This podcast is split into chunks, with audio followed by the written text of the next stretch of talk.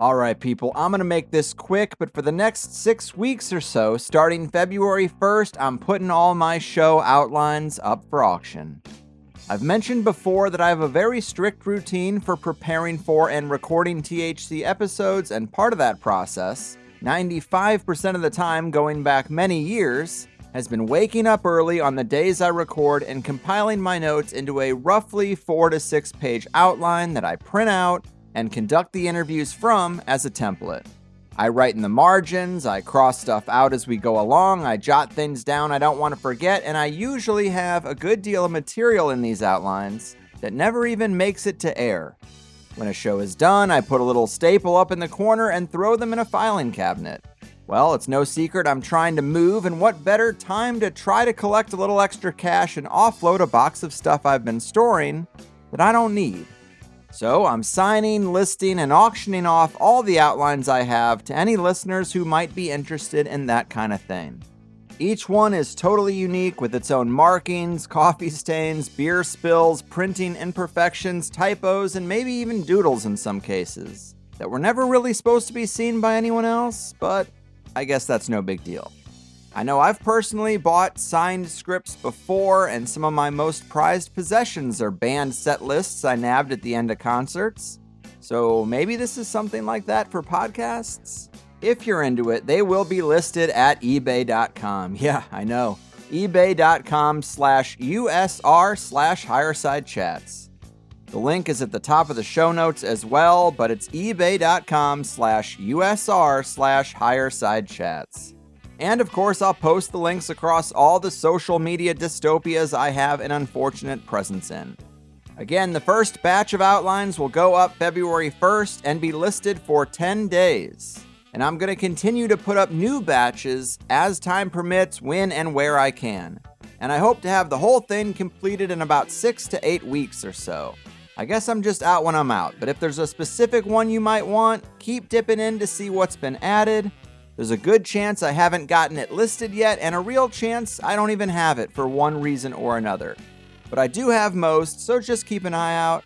Thanks in advance to anyone who picks up a little piece of THC history and contributes to the Carlwood Family Moving Fund. Alright, and that said, in more ways than one, let's get this show on the road. Enjoy.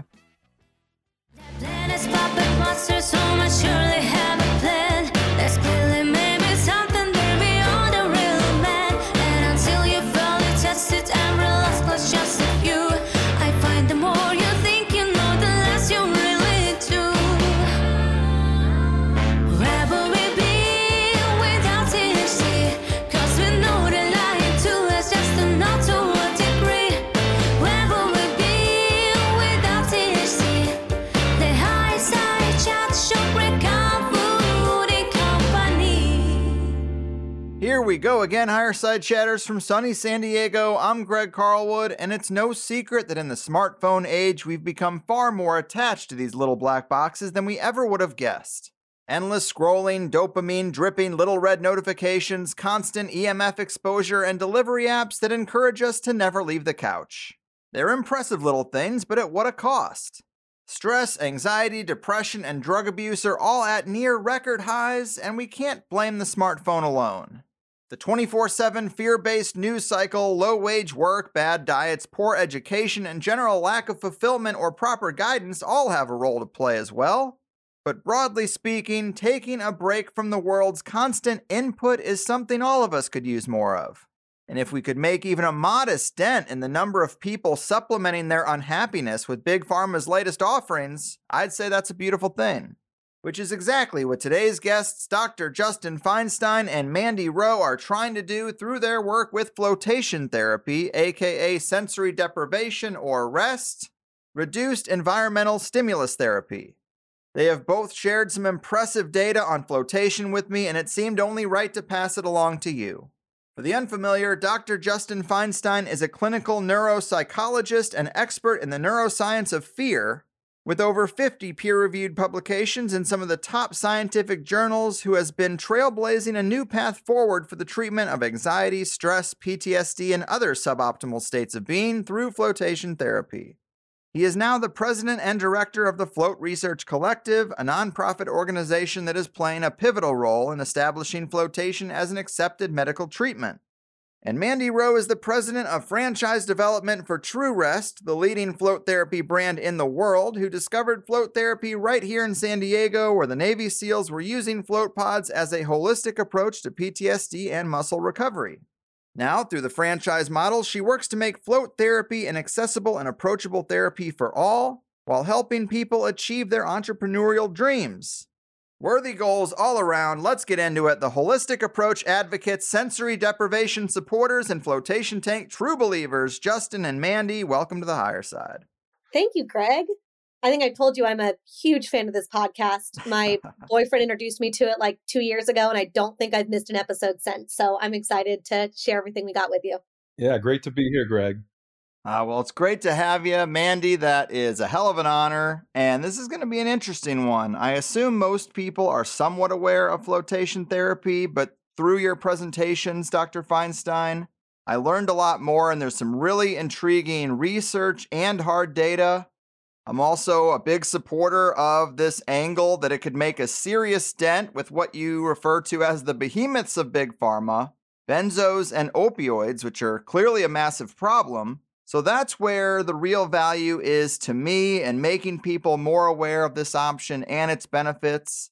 But in the interest of leaving no man behind for the people who don't know a whole lot about this, when you get into a flotation tank, you are floating on 10 inches of water, a thousand plus pounds of Epsom salt, and you are cut off from the rest of the external world. No sound, no light, no gravity.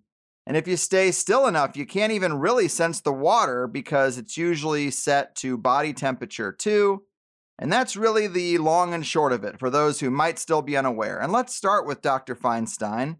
But let him know if I missed any important details and talk to us about why you were so intrigued by this specific modality, considering the range of options that are out there and the decades of work that you've done. Well, First of all, thanks for that great introduction, Greg. I would say that our society is at a very critical sort of crossroads right now. Technology is transforming faster than the human species, and we all have to face that. We are the guinea pigs. We are the first exposed to this sort of 24 7 connectivity. I could tell you with the young generation, especially, they are in harm's way. Mm there's clear data coming out showing that the smartphones are highly addictive and they are changing the nervous system for the worse. Higher rates of anxiety, higher rates of depression, higher rates of eating disorders, higher rates of suicidality. These are very ominous indicators of something gone awry. And so when I stumbled upon float therapy over a decade ago, it was really at the beginning of this sort of shift in society. Here we are a decade later, it's only gotten worse. And to me, what I've noticed as a neuropsychologist is people are self medicating the most common forms of suffering away, whether it be stress, anxiety, or pain. And it's caused a concurrent addiction epidemic. So this is really the confluence of what led me to float therapy, which in many ways could be an antidote to all of this. And I really believe that, you know, it's been 10 years now. We've been collecting data. We've published many studies in good peer reviewed journals. And the data is very clear that this could be a very potent antidote to this constant connectivity of modern society and not needing to self medicate away stress, pain, and anxiety. There's a natural alternative that could really help your nervous system reset. Mm. Yeah, great points. It is intense, the era we are in, and sometimes the solutions offered are no better or worse than the problems themselves, which is just a terrible spiral. And Mandy, I would kind of ask the same of you. I understand you come from a SEAL family and that your segue in was seeing the SEALs use this, but why are you so passionate about flotation therapy when compared to everything else? Yeah, absolutely. So it's actually kind of funny between Justin, who had been working at the VA in San Diego, and I was born in Coronado, where the Navy SEALs train, and you being there in San Diego. I think there might be something in the water out there that, you know, had us all interested in this topic. But, uh, yes. uh, you know, for me, so there's actually no Navy SEAL in my family, but being raised in Coronado, you're constantly surrounded by, you know, Navy SEALs training as, you know, they run down the beach and your friends' parents, you know, go on deployments and your friends leave, you know, pretty much all throughout my childhood. And so I had one family friend, her dad was on multiple deployments and came back from one with his calf blown off and with some pretty obvious severe PTSD that, you know, did break up their family and, you know, had a lot of other really bad consequences. And when my dad ran into him a few years later, he, after many, many requests to have his leg amputated, did not have his leg amputated and was doing a lot better. And when we asked him what he was doing to heal himself, his answer was float therapy on top of a couple other things. And it turns out that at the amphibious base in Coronado, they've got a couple float pods and they are putting these guys in there for anywhere from 30 minutes to four hours. And at the time, there was only like eight locations in all of North America where anyone in the public could go float. And if the Navy SEALs are doing it, to us, it's just extremely obvious that that is a validated therapy. And why is it not available to the public?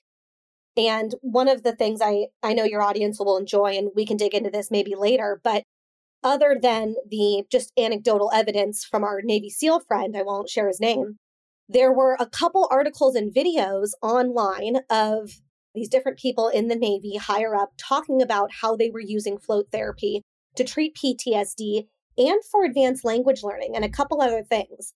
And of course, as soon as I start talking about that video more, it was taken down within like the first year. And now those videos are nowhere to be found. And the Navy doesn't want you to know that they're probably still doing it. Mm. Um, so when we learned that it was that powerful for our veterans, and we have a franchise background in my family. It just made sense to start offering this to the public. And I think the public has been very receptive to it, obviously, with our expansion across the US and now into Canada. But I rely on people like Justin to give me the neuroscience and the actual research to tell everyone that, yes, you feel incredible, but, you know, why does that happen? And we're going to continue to do everything we can to help give people a non addictive approach to pain relief, relaxation, and better sleep. Right on. Yeah. The example of your friend's father is definitely a powerful one. And I definitely wanted to get into the advanced language learning thing. But while we're still setting this up, what is the real scope of the possible benefits from this therapy for those who have serious problems in the stress, anxiety, PTSD realm, and also for those who don't? I mean, as you said, just living a life these days requires maybe a little bit of oomph in the relaxation department.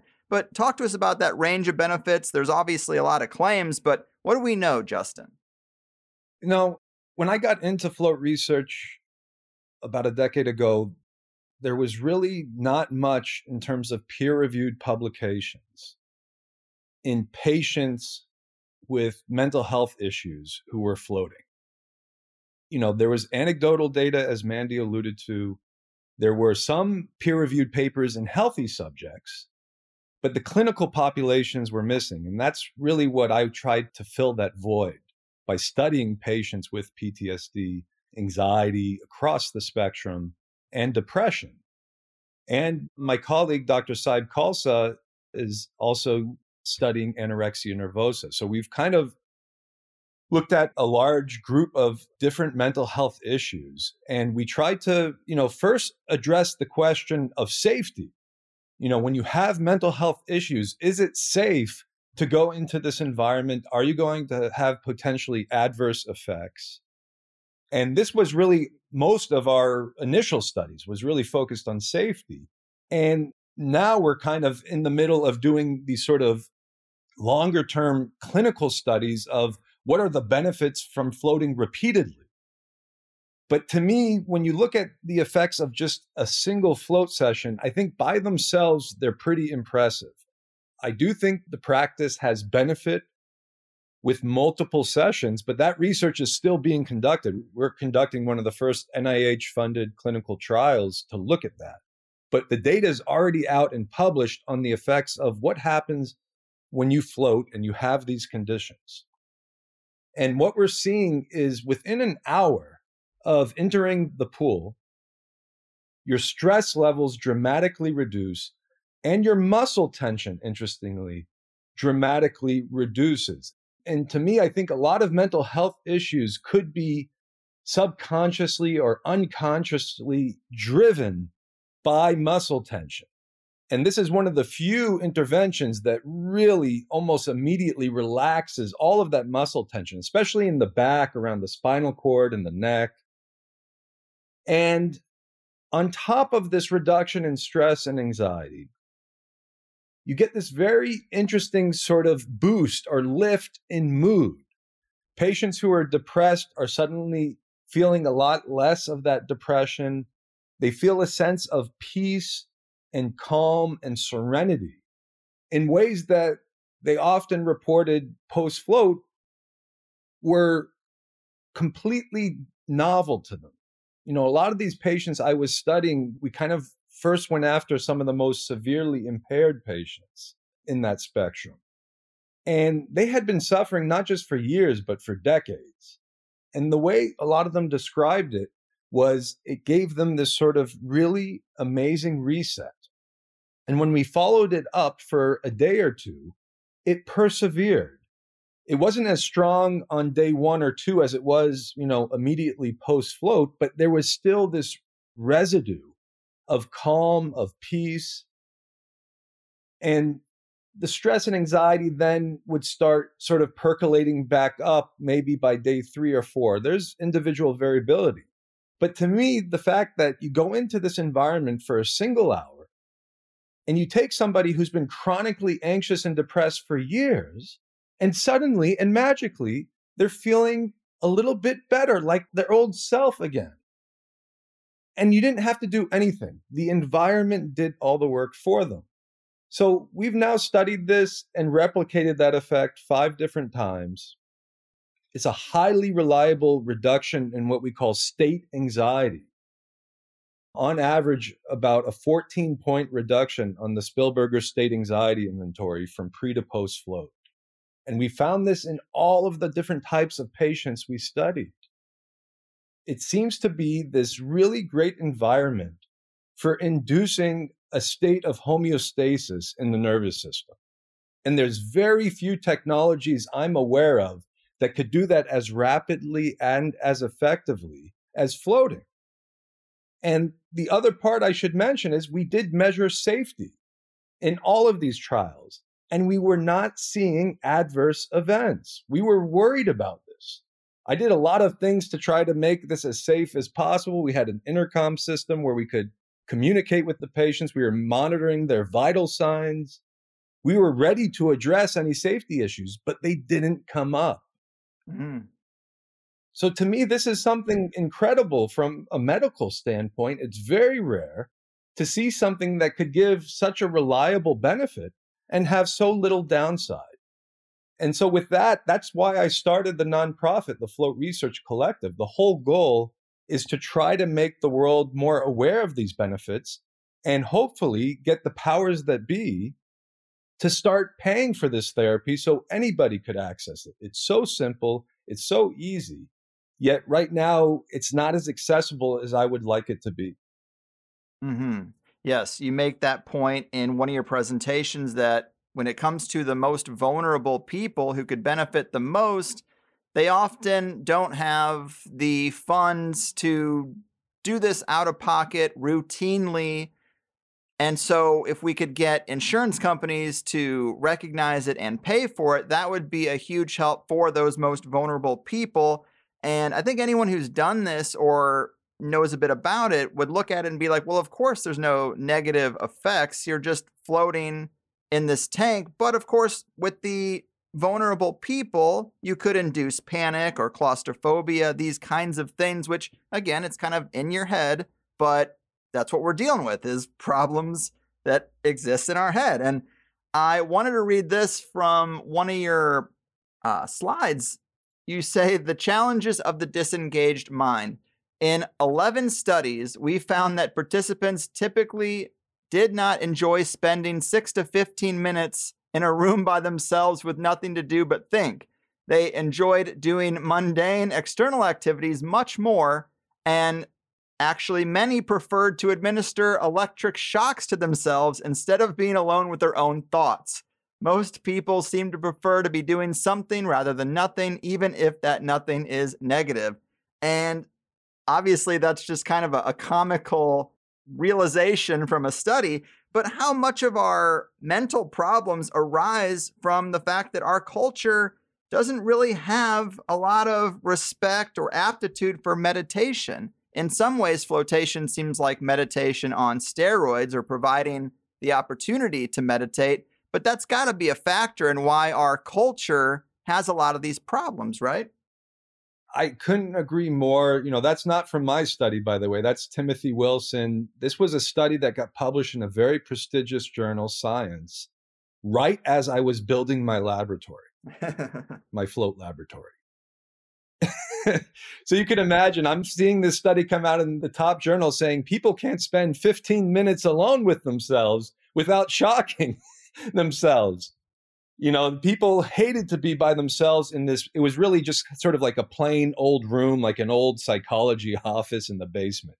So, not much stimulation, but kind of very boring and obviously without their smartphones. So, I was worried. I was concerned, you know, whether the patients could handle it. A lot of the patients, when I would say, you could float in there for up to an hour, or you could float in the pool for up to an hour and a half. That was typically the two ranges of time that we looked at. They would look at me and say, You're nuts. I'm going to go in there. I'll be by myself for five minutes and then I am out of there. they didn't think they could last five minutes in there. And what's amazing to me is we just finished this NIH study. And I could tell you guys this, we haven't published it yet. But when we left them to their own devices and said, You float for as long as you want, we're not going to tell you how long you could float for. Just float for as long as you want.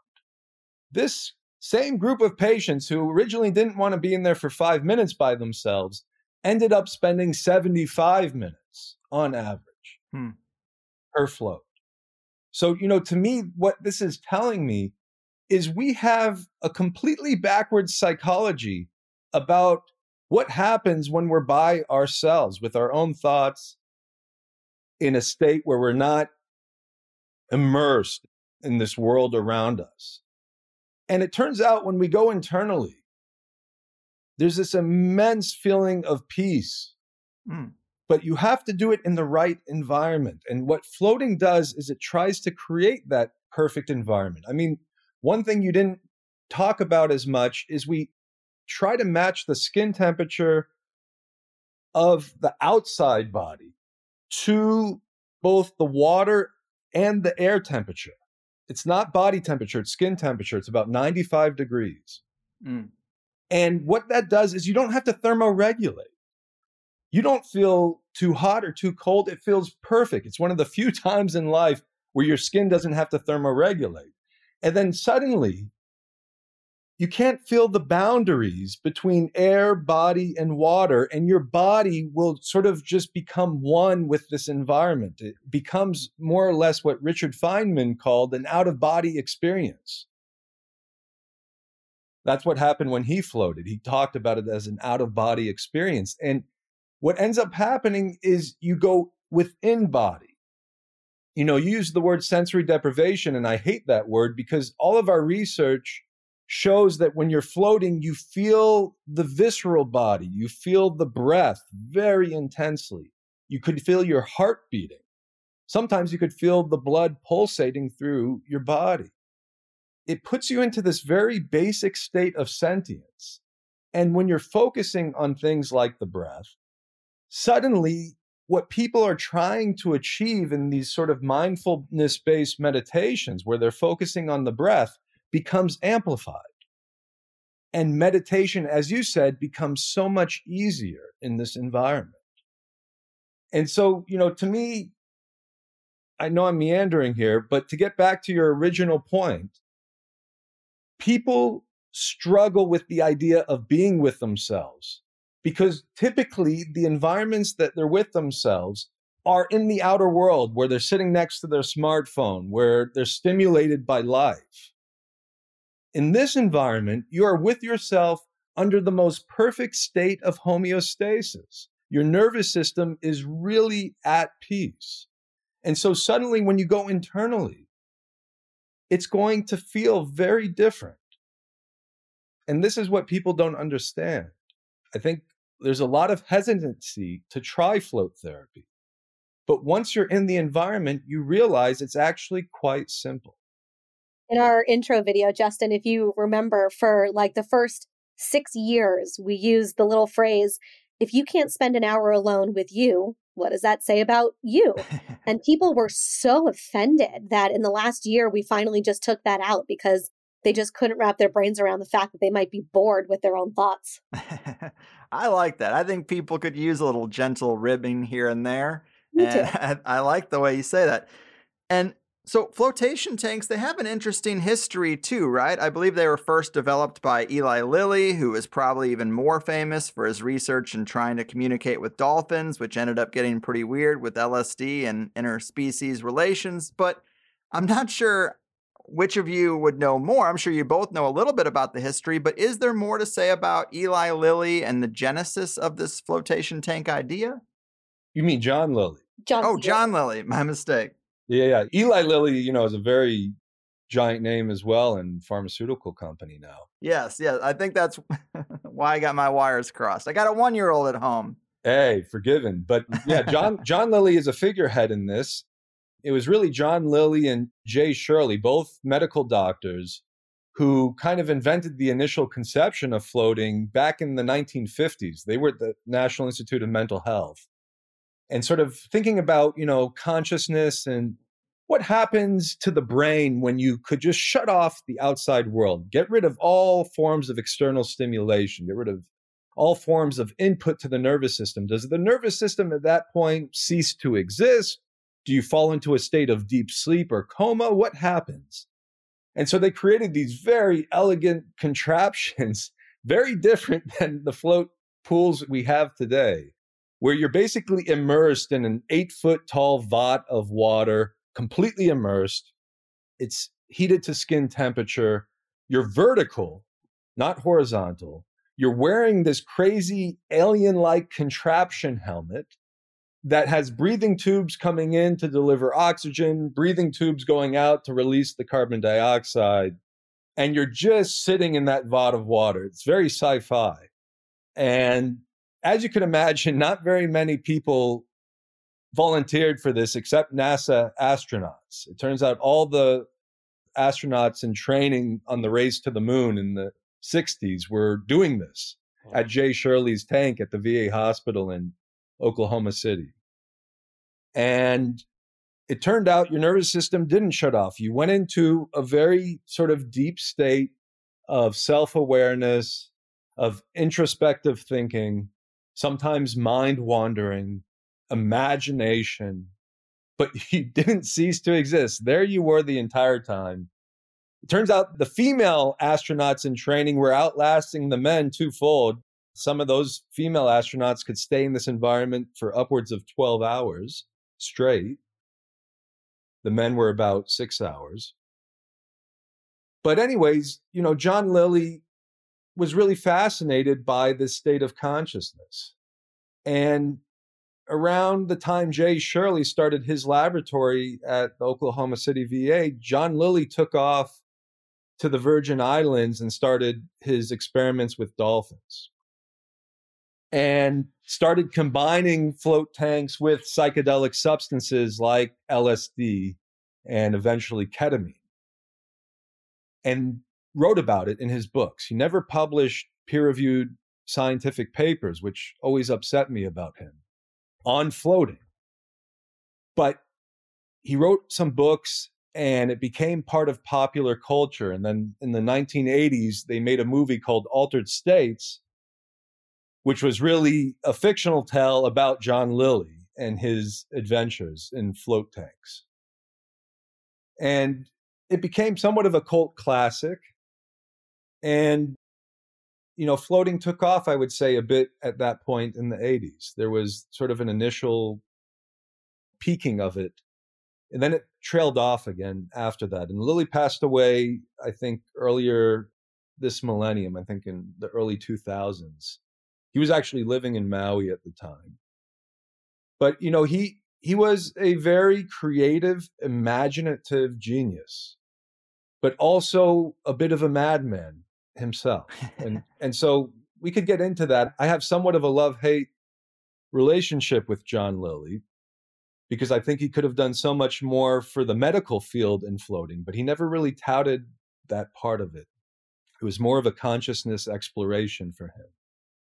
And he was a medical doctor and he was a scientist as well who published other things in peer reviewed journals.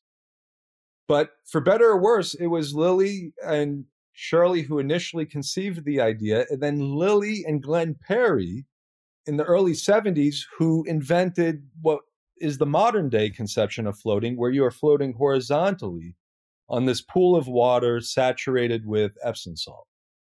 Mm-hmm. Yeah, I mean, the way you describe it, these are my favorite types of people, the ones who push up against the boundaries and I don't know, I guess somehow secure the funding to do such research because it is so rare to have that kind of outside the box stuff happening. That's why we still talk about it today, decades later, because it's hard to find a guy like Lilly doing work like this. That's right. And I feel like the one mistake Lilly made is he was a well respected scientist for many, many years in the early days.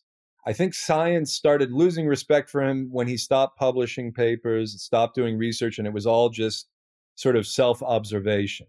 I appreciate that because it's courageous what he did. He went to states of consciousness that pretty much no one else on earth will ever obtain. but at the same time, you know, coming from a medical or clinical perspective, he was a medical doctor, he was a psychiatrist by training. He had published neuroscience papers on recording some of the first signals from the brains of monkeys. He was getting published in prestigious journals. And then he discovers, you know, floating and then started using really high doses of psychedelics and then kind of stopped doing all of that research and stopped publishing and never really thought of floating necessarily from a therapeutic perspective. At the time, the tanks were, you know, very enclosed. And we could talk about that. The tanks have become much more spacious and open over the days. So, as you said, Greg, earlier, some people might feel claustrophobic in those earlier iterations of floating. So maybe Lilly thought this is only for special people who could handle this environment. But nowadays, floating should be open to everybody, especially now that there's open pools. So there is no enclosure. Mm-hmm. But, anyways, I, I digress. I think, you know, the point I'm trying to make about John Lilly is the clinical field of medicine never took floating seriously. It's just starting to right now because we're publishing this stuff in peer reviewed medical journals. But until then, it was always this far out wild niche that was always associated with psychedelics. It was never viewed as a therapeutic treatment. And that's what upsets me is I feel like Lilly could have done more to get it more respected in that regard. Mm-hmm. That's true. That association is pretty strong. But on the other hand, even the psychedelics are having their time to shine with lots of research going on concerning these same types of conditions, really, of stress and PTSD and I would say that mushrooms or MDMA are probably still far better ways to go about it than opioids and benzos. But having had a few of my own experiences, they can still be a roll of the dice, especially if you're going in with an already somewhat fragile state of mind. So, floating really does seem like the best of all of these options, but maybe because of the resurgence in taking psychedelics seriously, there's a new attitude towards taking the float tank seriously too. And that previous association isn't a big deal anymore because it's all kind of coming out. Yeah, isn't that funny? Full circle, right? um, and it all kind of happened at the same time. Those initial float tanks in the 70s, the psychedelic movement in the late 60s going into the 70s, and it all sort of washed away. And now it's coming back again. And, you know, psychedelics, I think, have therapeutic use. There is no doubt the evidence base, especially for psilocybin and depression, MDMA, and PTSD, is really quite impressive. You need to be doing it in the right set and setting. And mm-hmm. in all of the peer reviewed research that's coming out the past few years, it's with a trained and licensed therapist for many hours. I mean, for a psilocybin session, you'll be with them for eight hours. So it's not your typical psychotherapy session. Mm-hmm. They're guiding you through the experience, they're helping you process the emotions, they're helping make sure you're not going into a quote unquote bad trip. But inevitably, bad trips happen, and psychedelics are quite intense, especially for people with mental health issues the adverse event rate of these in the most recent study that came out were higher than 50%. Sometimes upwards of 75% or more are having adverse events. So I think it, you know, I like the idea of psychedelic therapy. I think floating is maybe perhaps a better bridge or transition before you go there. In some ways, floating creates, I would say, the perfect set and setting. And that's probably why Lilly was combining psychedelics with floating. I think that that was a big part of it. Mm-hmm. Ketamine was his drug of choice. and ketamine with depression, I think, is popping up all over the country now. You're seeing clinics opening at every corner. And he thought floating combined with ketamine was the ultimate state, sort of dissociative state, really. Yeah. But it turns out ketamine is one of the most addictive substances on earth. Right. Huge physiological withdrawal. Mm. And Lilly spent the latter part of his life in that withdrawal. And so I think what we're not aware of is whenever you're introducing a drug, whether it's a psychedelic or a drug like ketamine, which is really a dissociative, there is the possibility for adverse events and there is the possibility for addiction. And these are two of the things I'm trying to fight against with float therapy. I feel like it doesn't have that same profile. You don't have adverse events, you don't see addiction with it. It seems to be very safe. Mm-hmm.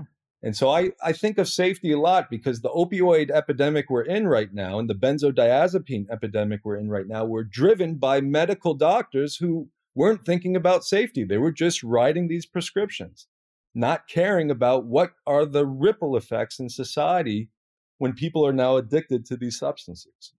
Mm-hmm. Justin and I have taken maybe a little bit of solace in one of the guys on my board of advisors, our buddy Dr. Dan Engle. He's working with the Thank You Life Fund that is doing a lot of this psychedelic treatment with veterans and the amount of traction and fundraising and you know even some government awareness that this Thank You Life Fund is getting is I mean, incredible. And again, everything that Justin's saying, if he can get that kind of attention with psychedelics, then Justin's Float Research Collective should really follow the same trajectory, if not better. We're hoping. Mm-hmm. Yeah, absolutely. And going back to the comment you made, Justin, about relaxing our body's regulation that is constantly happening, that in the tank, our bodies can kind of put that process on the back burner. It made me think of an analogy possibly to fasting, which is another trend out there that our bodies in American society are constantly processing intake morning, noon, and night.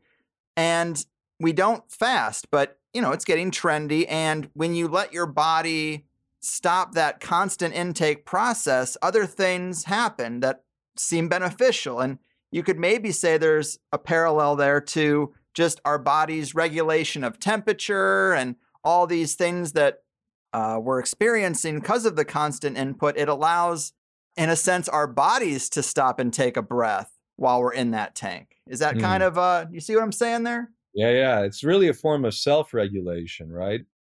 I call it like the patellar reflex. You know, you, you hit the knee with a hammer, the whole leg comes up. In, in float therapy, you go into that pool and your nervous system just relaxes.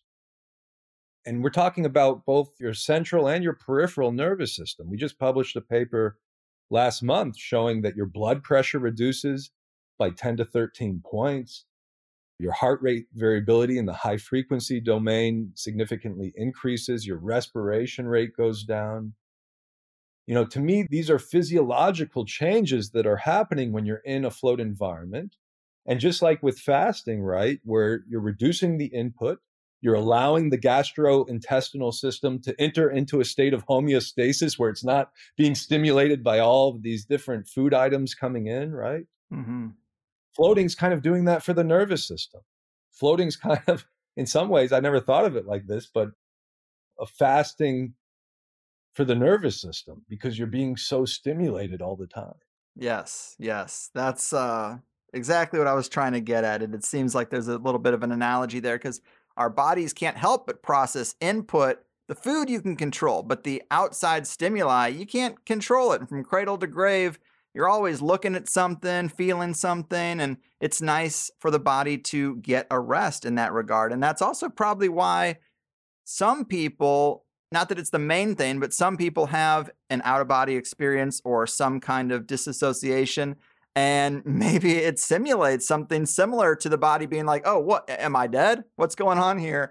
Uh, I'm not used to even pausing for a moment. And now that I'm pausing, maybe we're going to float on to the great beyond or something like that. uh, but I do understand those experiences are, I think, are kind of rare. Don't freak out thinking that you're going to get in a tank and then uh, be looking at yourself from a third party perspective or anything.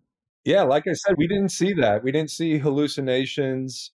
I mean, once in a while, people have visuals in there, like oftentimes auras or colors they might see, mm-hmm. or they might hear some sort of like sound in the background. Some people describe it like almost like a quiet symphony of sorts. Sometimes you'll hear your body noises. That's common. Yeah, I did. That's that's just normal. It's just always kind of in the background. We just don't know it till it becomes very quiet. Um, I've heard people could hear their eyelids closing. wow, that's something. I mean, for when you mentioned the heartbeat thing, that was it for me. Is I've done flotation tanks in the past, and me and my wife really enjoyed it. Now with the one-year-old, Mandy was kind enough to uh, let us have a, a float recently, and we both came out of there realizing, man, we have not been able to relax in a while, and we're not as good at getting to that relaxed state but it's clearly helpful. But in this most recent experience, it was definitely my own heartbeat that I couldn't stop being distracted by. Wild. But Mandy, you were going to say something. Yeah, I mean, the more you float, the better it gets. So that first experience usually is pretty, I don't want to say overwhelming, but kind of like Justin was saying, though, the first time you go in, you really do feel that reset. And the more that you float, the more your body becomes accustomed to that sensory deprivation experience. And going back to where you said people can sometimes have those out of body experiences, you know, it's really fascinating that I can have some of our veterans or clients, unlimited members that come in literally every single day and never have experiences like that. And I can have other people who come in for the very first time. They're exhausted for whatever reason. And like I've had a woman who was in the flow pod for not even 20 minutes. And she got out and she was so irritated that we had let her sleep for so long. and we'd remind her, you know, it's a 60 minute float. You were in there for 20 minutes. And she really, really believed that in that 20 minutes, she had gotten out of the float pod, she had gone home, fed her dog, come back, gotten back in the float pod, and then we had forgotten about her. and just all of that can happen within 20 minutes in your brain because she finally just had a chance to decompress. I don't know that I could even say that she was in the deep sleep phase at that point, but she might have been. And I've personally, and I know a lot of other float spot owners too, have had experiences where, you know, I felt like I was living a parallel life. I saw 20 years of my life if I had taken a different choice when I was younger. And you come out of that experience, I don't say relieved, but it's just so, it's just kind of nice to have those experiences and go, I don't know why I was meant to see that. I don't know why that happened, but it is kind of cool that the, the more you float, you can kind of start to tap into whether it's a vision, whether it's lights, or memories that you can start to tap into some of that within your subconscious. Mm-hmm. Yeah, similar to meditation, everyone agrees universally that it's great for relaxation and clarity of mind. But then as you get more developed in it, people report some pretty wild experiences. And I'm sure there's just a good parallel there. But uh, while we're still in this first hour here, I wanted to come back to what you said, Mandy, about advanced language learning because uh, people are going to wonder why we didn't bring that back up if we don't now. But Mm-hmm. It's interesting because there's a great book called Psychic Discoveries from Behind the Iron Curtain about all the mind research going on in the USSR while our guys were doing the MK Ultra stuff. Mm-hmm. And they talk about using certain brain states in conjunction with, in their case, classical music to learn languages almost overnight.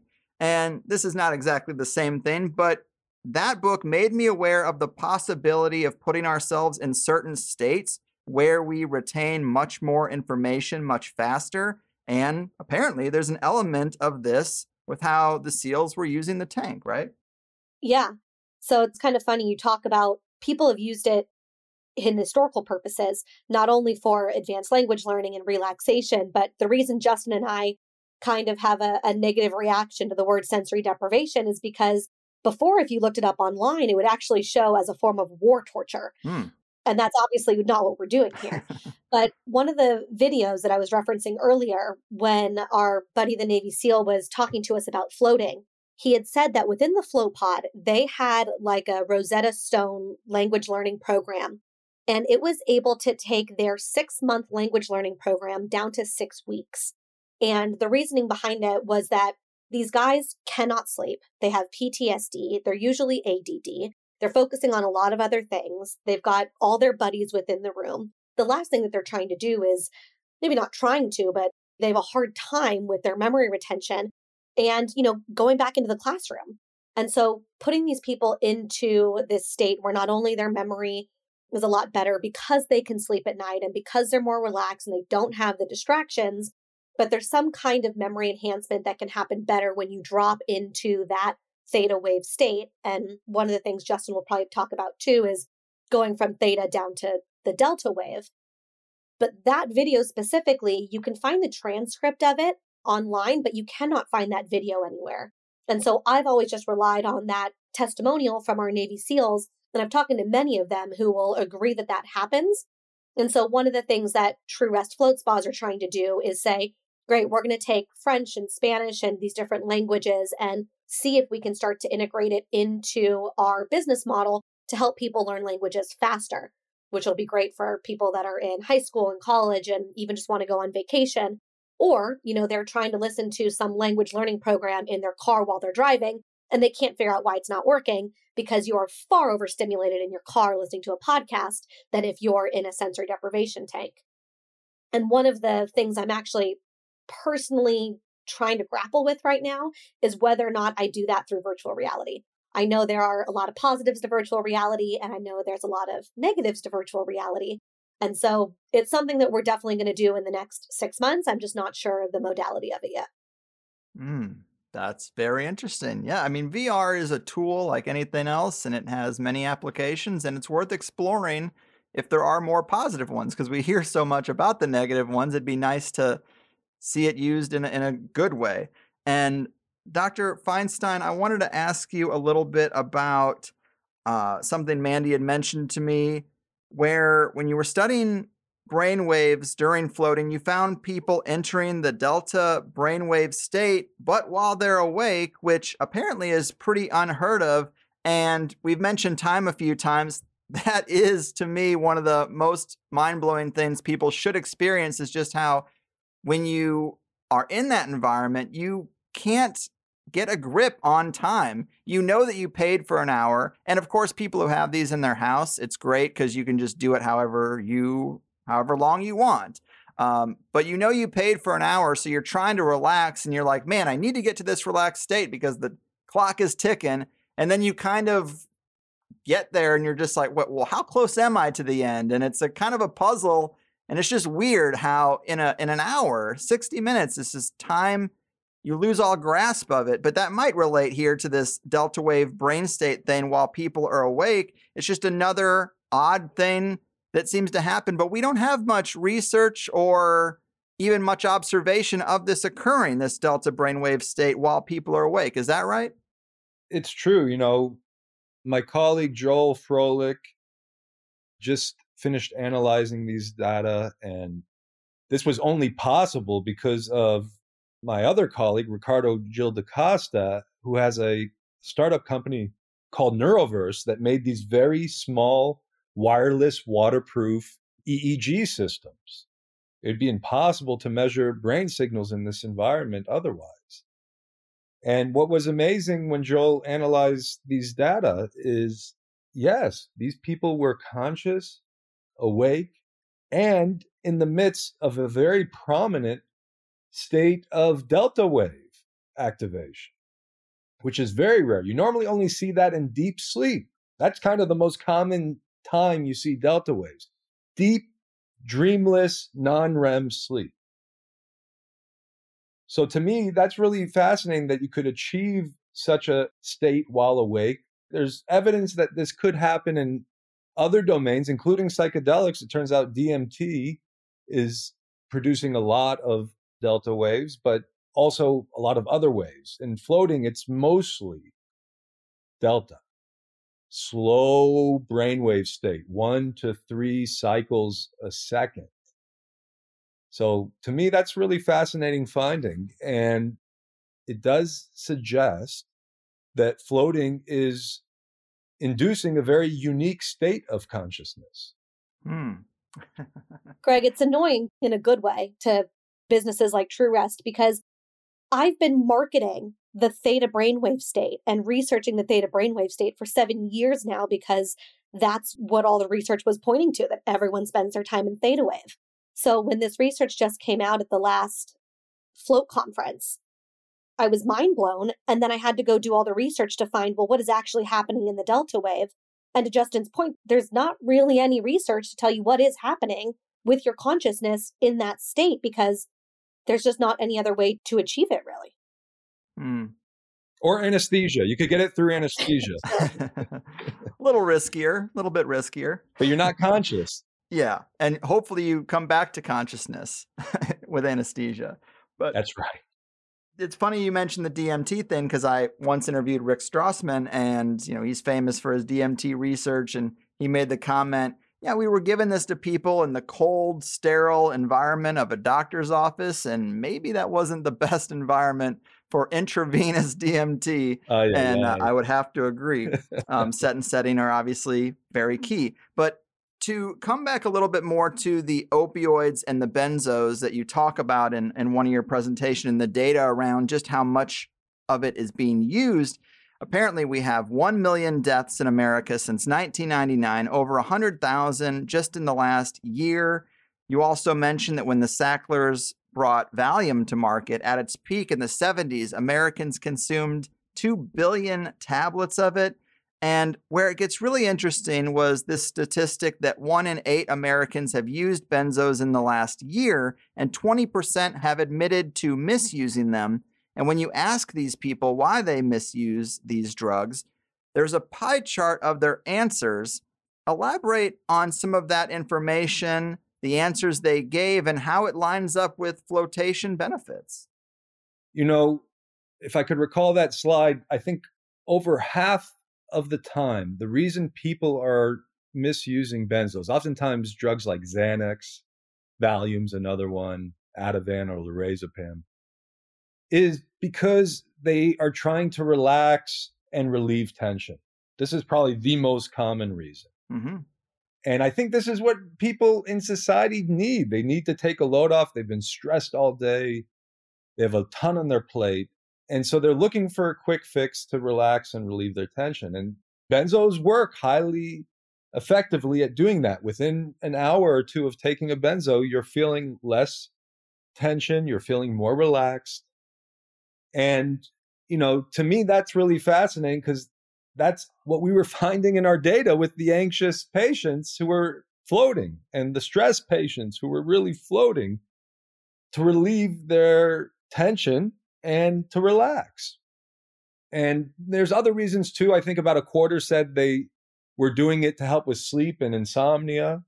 And there's now some data mostly anecdotal, but some published data to suggest that floating will improve the quality of your sleep and make it easier to transition into sleep. Mm.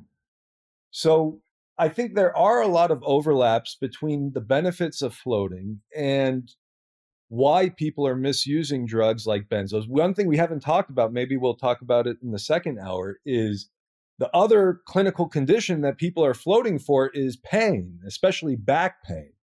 And back pain is ubiquitous. I think almost all of us feel it at some point in life. But, you know, you're just fighting the forces of gravity. And oftentimes you could have back pain for no obvious reasons other than that. And floating is one of the few places that you're in this zero gravity like state and you're able to decompress the spinal cord. All those muscles around the spinal cord relax, the tension is released. And now the spinal cord could actually decompress from the forces of gravity. And that's a really unique state. And a lot of patients with chronic back pain are reporting immediate benefits from floating that will often persevere once again for a day or two sometimes. Mm. So I think it's something that needs to be looked into more. The research isn't as large and vast in that domain as what I've been studying with the anxiety disorders and PTSD. But I think it's another area of study. And a lot of those patients were also using opioids to combat their pain and would talk about the effects of floating as being as good as taking an opioid, except they don't feel zombified after. They're not sedated. They come out of a float clear headed, clear minded, and excited to take on the world. So it's very different than that sort of sedated or zombified state that comes from benzos and opioids. Mm. Yes, and we should get into back pain, but I asked you about the drugs to lead up to this very ambitious goal you have of running a study comparing a single float session to a single dose of these drugs and just putting them head to head against each other. I don't know if this set of studies has started yet or not, but talk to us about that goal and what you would expect it to show. So, these drugs are highly addictive. We know that now. Oxycontin, Xanax, highly addictive. Millions of people are physiologically addicted. There's overdoses happening all the time, as you alluded to. And the reason people are using these drugs, it's very clear, is for short term, very immediate, rapid relief of pain and anxiety. This is why they're being abused. This is why they're so addictive and they also have you know intense withdrawal symptoms once the body becomes addicted to it but anyways to me there's never been a single study that has tried to take on what i call the behemoths of big pharma you know why is it that a doctor has a patient in front of them who's complaining about issues related to pain or anxiety or stress and the first thing they do is write that prescription on the pill pad. Why is that? Well, it turns out there's never been a peer reviewed head to head clinical trial showing that there's a behavioral intervention that could have that same pain relief or anxiety relief as these pills. And to me, this is mind boggling. I'm talking about meditation. I'm talking about psychotherapy. I'm talking about yoga and acupuncture. Go across the entire spectrum of behavioral interventions, non pharmacological interventions. And no one's ever tried to go head to head against these guys. And to me, I feel like this is a travesty because that's going to be the only way to get doctors to start prescribing another alternative instead of these highly addictive pills. And so that's what I'm proposing. That's what my nonprofit is proposing to do. We need to fundraise for this. You know, going up against people who could spend hundreds of millions of dollars to get drugs approved and then get them spread through the entire medical system. This is not going to be an easy task, but I think it's one that we have to do if we're going to change the field of medicine, which is really going in the wrong trajectory. Mm-hmm. Yeah, I really see floating as part of a holistic toolbox that could put a serious dent in the drug only solution that we have today. Yeah, absolutely. And, you know, we have to celebrate small achievements. Society is large. And I think there's so many people that could stand to benefit from floating, especially given all the stress right now in society. And Mandy, I just found out, reached her one millionth float, right? Yeah. Ah. So a million people have now floated at True Rest. To me, you know, I'd like that number to be a billion eventually, right? Oh, we'll get there, but, We'll get there, but the problem is most people have never heard of floating and have often never tried it. And to me, this is something people need to understand could become part of the routine, like you said, the holistic package of how to live life in modern times. And I think floating could be a very central piece to that. Yeah, absolutely. I totally agree. Greg, do we have time at some point for Justin to talk at some point of how he left the Laureate Institute for Brain Research and why he went off on his own? Yeah, let's do it right now. Justin, I think that's a good story. All right. I don't want to get into too many details, but I'm happy to kind of give the the 10,000 foot view. Sure. You know, to me this idea of disseminating float therapy what I've shown very clearly in my data is a very safe intervention, especially you know when done in the confines of the open pool. I say that because we haven't had a chance to study the closed pools yet. But I, I just want to put that disclaimer for patients who might be listening to this podcast. All of our research was done in the open pool. And I think it's important that this environment create a safe space for you. You need to feel safe that's a key part, I think, of the therapeutic process. And I think you've alluded to that, Greg, that some tank designs could make you feel unsafe, and that that's not good. You know, to me, that's the key part of the therapeutic process. Mm-hmm. But you know, this idea that I wanted to disseminate this to the world is so central to you know my purpose and meaning of doing science and research you know when i got into this when i decided to pursue my phd and study this at a serious level at the Laureate Institute for Brain Research, it was with that altruistic motive that anxiety is ubiquitous and the current treatments are not working, they're not satisfactory.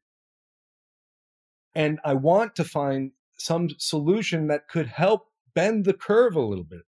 And I don't want to say floating is going to be a cure all. I think floating, like you said, Greg, could be a catalyst for so many other things, but it could certainly provide a very potent temporary relief from the suffering that is so ubiquitous in our society pain stress and anxiety those that triad covers so much of our suffering and if we could just provide these respites i think there's going to be wiggle room and opening to expand the benefit to other areas of life. But you know to me that's what i'm trying to do with the float research collective is we're trying to get the evidence base to get the field of medicine to take this seriously. And to try to actually engage in a way that this could be covered. So no matter who you are you could walk to your neighborhood float shop and go float and it will be paid for or subsidized by the government or health insurance that's my vision here and wouldn't that be great? Because everyone in society, I think, could stand to benefit from this respite from reality. Mm-hmm. And it's just really available to everybody. So that's kind of, you know, my goal. And at the Laureate Institute for Brain Research, I saw the iterative approach that was being taken. You know, we just finished our NIH study where we were looking at the safety of floating across 75 patients with severe anxiety and depression across multiple float sessions. Everyone floated six times. And we just wanted to assess over the course of that six sessions were there any adverse events that could come up with multiple float sessions? And once again, the answer was no. We weren't seeing adverse events, but that was the whole point of the study. The study wasn't to take on big pharma, you see? And the idea is I'm I'm trying to make this research happen faster. I don't think I could have done this big pharma study at the Laureate Institute. And you talked earlier about big pharma. I, I didn't get into this, but the powers that be are vast and extensive. Yeah. And psychiatry, by the way, is basically funded by big pharma. That the whole field of psychiatry is pretty much entirely funded by big pharma because that's what psychiatrists most often do is they will prescribe pills that's oftentimes what separates them from psychologists not to say that psychiatrists can't do amazing therapy but the vast majority are just prescribing. And that's because big pharma wants that. So to me, I was going to face these powers that you spoke about. And this study going head to head against benzos was not going to happen. Mm. And so that's what I'm trying to do. That's why I left. That's why I created the Float Research Collective is I want to get this approved as a medical treatment as quickly as possible so that everybody out there who's suffering from these ubiquitous conditions stands to benefit. That's the whole idea here. And Justin, I, I, think the reason I wanted you to share that, you know, to a degree is because, you know, you talk about these different studies that have the NIH backing, which is obviously huge, but the Float Research Collective does not. And so, you know, the fundraising power that's needed to make this head to head study happen is extremely important because it does not have that kind of NIH backing that the LIBR has on some of these studies that have already happened. Mm-hmm. Yeah, the system's not going to want this study done because we already kind of have a fair indication of what it might show, and they don't want anything to compete with their profits for these pills. So, yeah, I mean, I think that's a story that's going to resonate a lot with this audience who likes to see people go rogue and, and try to fight the big machine, really just in the interest of giving people something that is going to help improve their lives and improve their situations that they don't have access to otherwise. So, yeah, I appreciate that. And as we're starting to do the wrap up stuff, Mandy, I also wanted to talk to you a little bit about what you do with franchising. Now, I looked at the numbers and it seems a bit lofty for the average person to get involved in, but no franchise really seems cheap. I almost went down the path of opening a Jimmy John's or buying a vending machine route back in the day when I was sad and desperate. But so many of us are working in areas we don't feel fulfilled by, or maybe we are maybe we're working in companies where we know we're doing active harm in the world to a degree, but we got to get a bag somehow. I would think if a person wanted to become an entrepreneur, be their own boss, and feel good about their product and their contribution to the world, this would not be a bad way to go. Give us the pitch in terms of what's involved with being a True Rest franchisee, the benefits, and ultimately its profitability. Yeah, I'm glad you want to know more about that. I mean, when anyone ever asks me, I've, I've been in this industry far longer than I already thought I would be. And there's three reasons why. You know, one is what we're doing is just incredible. I mean, between the conversations I have with Justin and anyone else that's doing research or even wants to talk about floating, I mean, it's my favorite topic. I just can't imagine doing work where I, I talk about anything else. But on the business side of it, I know every single morning that I'm waking up helping people leave the corporate ladder that is a complete grind where they're totally burnt out and they don't see really any upside or way to move forward and help them become entrepreneurs. But it's also what you know keeps me up at night is for the people that you know maybe do struggle a little bit more aren't seeing you know the strongest gift card sales you know, what can i do in every single given moment to help those people achieve their goals and then the last third thing, which we don't really need to talk about, but just a personal statement is because my dad is the CEO and I won't step away until I get to see him retire, which I would mm. hope to mm. see for all my franchisees. um, but every single person that is open to True Rest, so all 44 locations, they floated at some point and they believed in it in that first float so much that they've invested over half a million dollars or more into opening up their location. Now there's SBA loans and all other ways that you can fund it for probably less than 200,000. But all in all, if you're looking at half a million, you've got to really believe in float therapy. You've got to love it. You've got to want to get out of what you're doing. And it's the topic you talk about in the grocery store. I mean, when anyone asks you what you do, um, you know, we ask if you're down to float, you know, and those are the kind of things that, you know, my franchisees want to spend their life doing. So, you know, the process itself takes about maybe nine months from being interested to actually getting your doors open.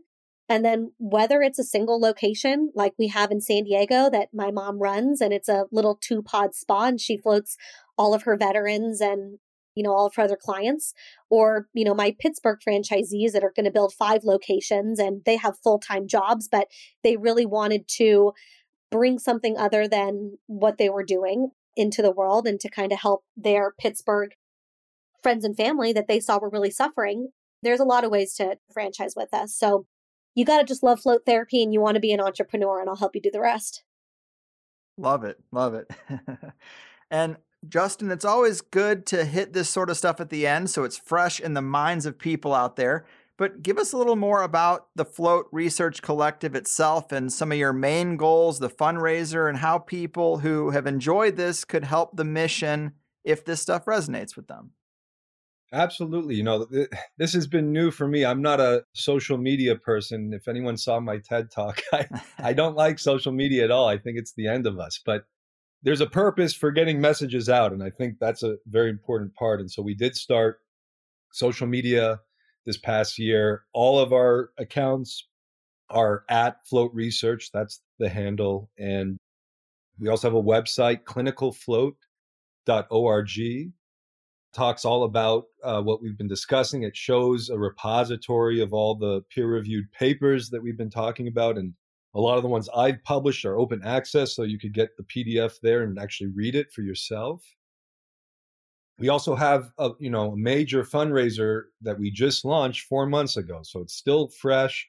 We're trying to get it really getting some steam now, but that's to raise ten million dollars to do these head-to-head studies against benzos and opioids. And you know we could use all the help we could get, honestly. We even have the ability to sign up fundraising teams if you want to help us get to that goal rather than just giving a one off donation.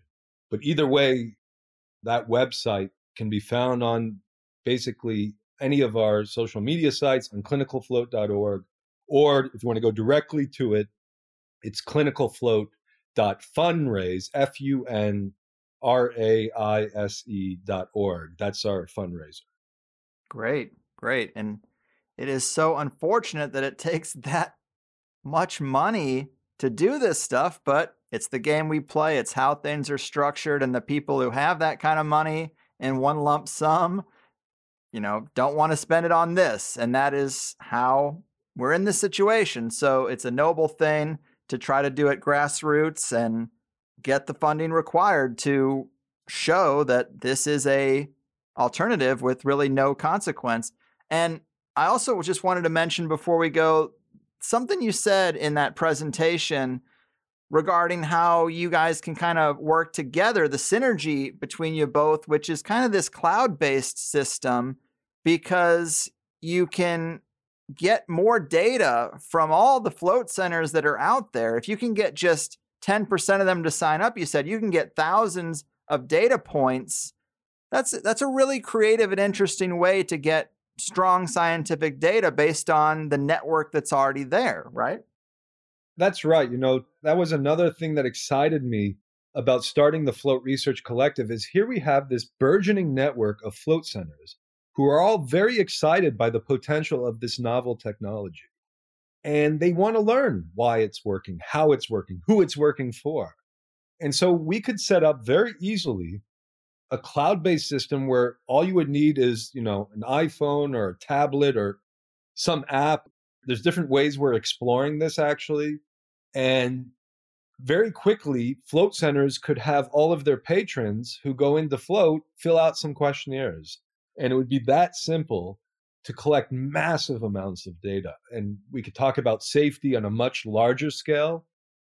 I could talk about what are the base rates of adverse events that happen less than you know 0.05% of the time when you have tens of thousands of data points and so i think from a safety standpoint from a dissemination standpoint we need this system in place and that's one of the other things we're fundraising for yeah that was a really creative idea i thought kind of a guerrilla way to get the network going because it's already halfway in place you just need to collect that data with some cloud based system and get people to participate. But man, this has been really enjoyable. You know, I had a little uncertainty about filling two hours with the float tank conversation, but I thought it was really great. And I think people are, are going to enjoy it. And especially anything that kind of is a thorn in the side of the pill pushers, I think our people are going to support and uh, appreciate.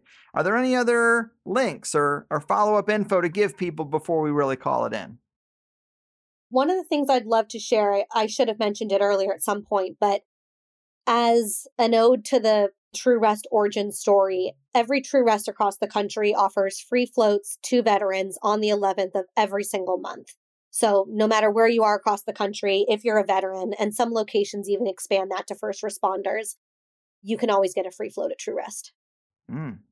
I love that, Mandy. And, you know, I worked at the VA in San Diego for many years, and it was heartbreaking. I'll never forget the look on a couple of my patients' faces who had post traumatic stress disorder. And they'd come to me at the rock bottom. You know, by the time they got to me, their wife or significant other had basically said, I'm, I'm going to divorce you if you don't get help. They've lost their friends. They were in the throes of addiction. They're on the cusp of suicide. And they get to me. I diagnose them with PTSD.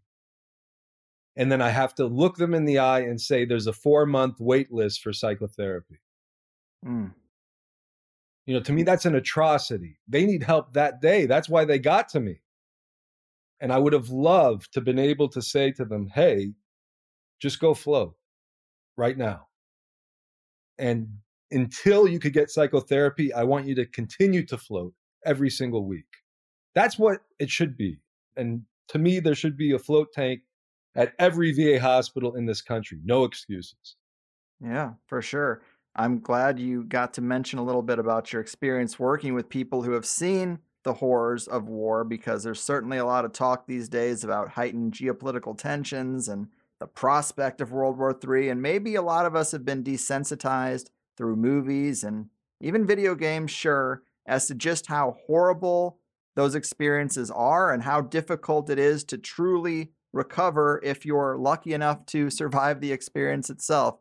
And you've done a noble thing working with these most vulnerable, often forgotten people who, you know, took a major risk, the biggest risk you could take to try to do what they thought was right. Yeah, I appreciate that. And I appreciate all the veterans. I think it is a tremendous thing that they have to encounter in terms of stress to the nervous system. Very few could say they've ever encountered what they have. And so it's up to us as a society to take care of them. I really believe that. And to me, there's no excuse that they're not floating every single week, especially as they come back from war. Mm-hmm. Mm-hmm. Well said. I agree. Well, you are both doing important work to help people recover and optimize in non invasive, risk free ways. And I salute you for it. Keep up the great work and take care. Thanks, Greg. Thanks so much, Greg. All right, there we have it. Surely an unexpected topic. As I mentioned, a lot of the podcasts I listen to or have in the past talk about floating a fair amount so I wasn't sure about doing this one. But Mandy, being a listener, I think made it fun because she knew what sort of angles we might appreciate. And after hearing Justin talk about the state of our culture and his very specific aim of putting floating up against Big Pharma's harshest prescriptions, it tipped me over into the green. Maybe not as many people know about floating as I might think. And if they do, maybe they've yet to actually try it. And speaking of that, I can't get too far into this without mentioning a very generous offer from Mandy, and that's 50% off a float session at participating locations. So obviously a franchise owner has a little say in what they do, but if you go to truerest.com slash VIP, you will find a list of multiple locations across 13 or so states that will let you come and have a session for half price. So that's the quick and easy way. But if you find a True Rest location in your area that isn't on that list, Mandy went a step further and provided me with a link where you can basically buy yourself a 50% off a first float gift card that would work at any location. So it's a little complicated, but you got to do a search and see if there's even a True Rest around you at all. If there is, See if that location is on the VIP list. And if so, it's as easy as scheduling it through that list of locations at truerest.com slash VIP, or you can just scroll down to your show notes and go at it from there. And that's where you will find that link for the 50% off a first float that works anywhere that is a True Rest location. It's always a little frustrating when we don't get these sorts of offers set up until after the interview because you want to feature them more prominently so everyone is aware. But sometimes this is just how it shakes out, because this kind of thing is not usually top of mind for me. So I didn't think to ask Mandy until the interview was over. And when she came back with this 50% off thing, I just thought, wow, that was a lot more generous than I expected. We could all benefit from carving out a little time for introspection, relaxation, and de stressing from an environment that is pretty rough on our mental state and physiology. So treat yourself. It's not really going to get any easier or cheaper, most likely, than with this offer. And I just go back to thinking about our battle with the bad guys being a battle to control the energy field, as Lynne McTaggart might call it. But you know, the general polarity of the consciousness field. And all of our thoughts and actions contribute to it, and it's always being manipulated to skew negative. Well, if I can tell or remind tens of thousands of people about floating, and then a few thousand actually take the next step and check it out, and from there, they come out feeling more at peace, less overwhelmed with it all, less prone to negative expressions of emotion, more Zen like, let's say. It might be a small thing, but it might have big impacts. Maybe it could end up being like a butterfly effect kind of thing. But any positive impact on the field is good. And that's how I'm thinking about this one and how effective it could be. Plus, maybe some folks feel passionately enough to contribute to the fundraiser. It's awfully expensive to do a head to head study that will be accepted across the medical community, but we know how the game is played. Studies that upset Big Pharma's profits just don't get funded. And the bar for credible evidence is set so high that very few can clear it. So, yeah, I'm rooting for Dr. Feinstein and I wholeheartedly support his mission. I just started kind of thinking along those lines, and it seemed like there's actually a lot more potential for this to make an impact than I first thought. Hell, maybe even some of the THC upper crust decides to open their own float rest locations. The possibility for a big domino effect is there. People giving themselves a break, spreading the word to anyone they know on opioids or benzodiazepines. Or people who are just curious, doing a little business with a network that's being helpful to the world and supporting a leader in that sphere, being Justin, who is trying to go up against Big Pharma directly and on their terms. It's bold. I like it. I'm happy to use an episode of this show to try and help with those things. Sadly, sometimes solutions are less exciting than the problems, but we need both if we want to get anywhere. So the first hour is great, and the second hour doesn't disappoint. We talked about the benefits of visualizing your goals clearly and how floating can help, lengthening the hypnagogic state, the healing properties of water and Epsom salt in general, the history of strategies used by Big Pharma when they want to fight dirty, some resistance trouble and roadblocks to wider adoption from the big machine, the benefits of ego detachment, reports of triggering what's interpreted as womb memories, thoughts and considerations with tank design, infrared panels, CO2 modulation, and the IMAX tank possibility, and Dr. Feinstein's work with James Nestor when James was writing the book Breathe, which I have raved about before. All interesting stuff. Join Plus for a second hour of every show, eight bucks a month. Cancel anytime. Start with a seven day free trial. TheHigherSideChats.com. That said, in higher side news, how about that pre roll message, huh? The great THC outline auction of 2023 is almost upon us.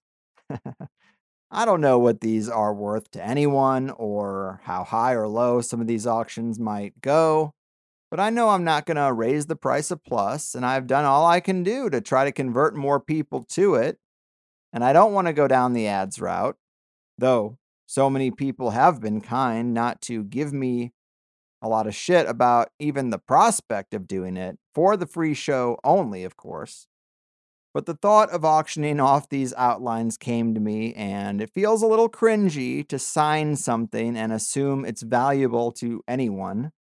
But my wife reminded me of the time I got her a signed script from an episode of The Office as a gift once, and how I have a set list from They Might Be Giants back in the day, still framed.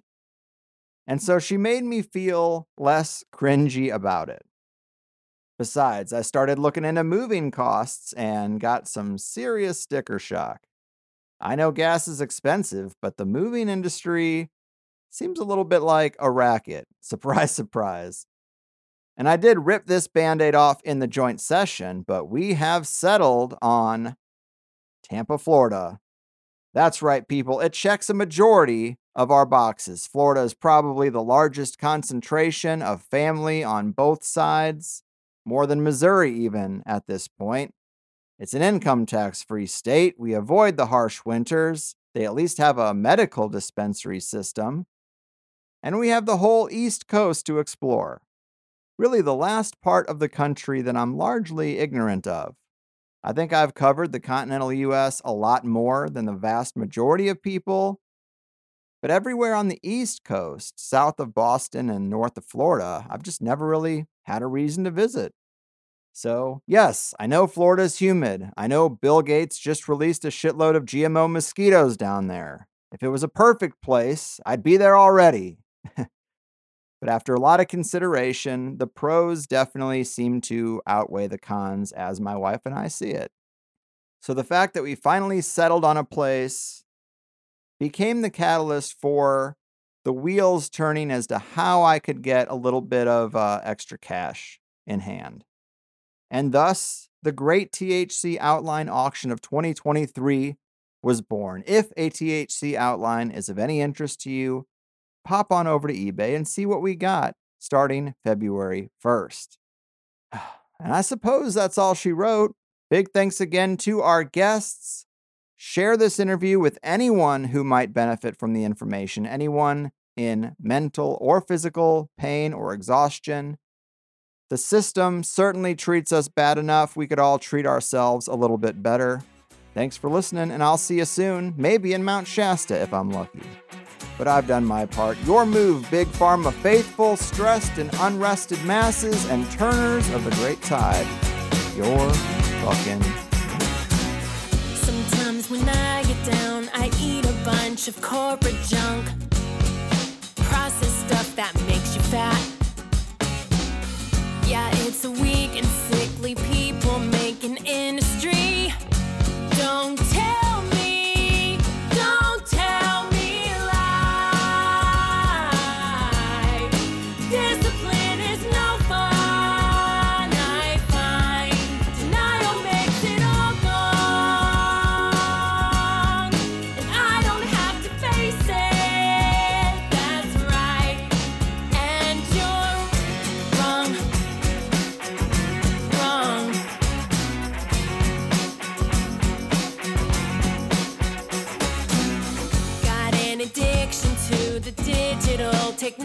Technology.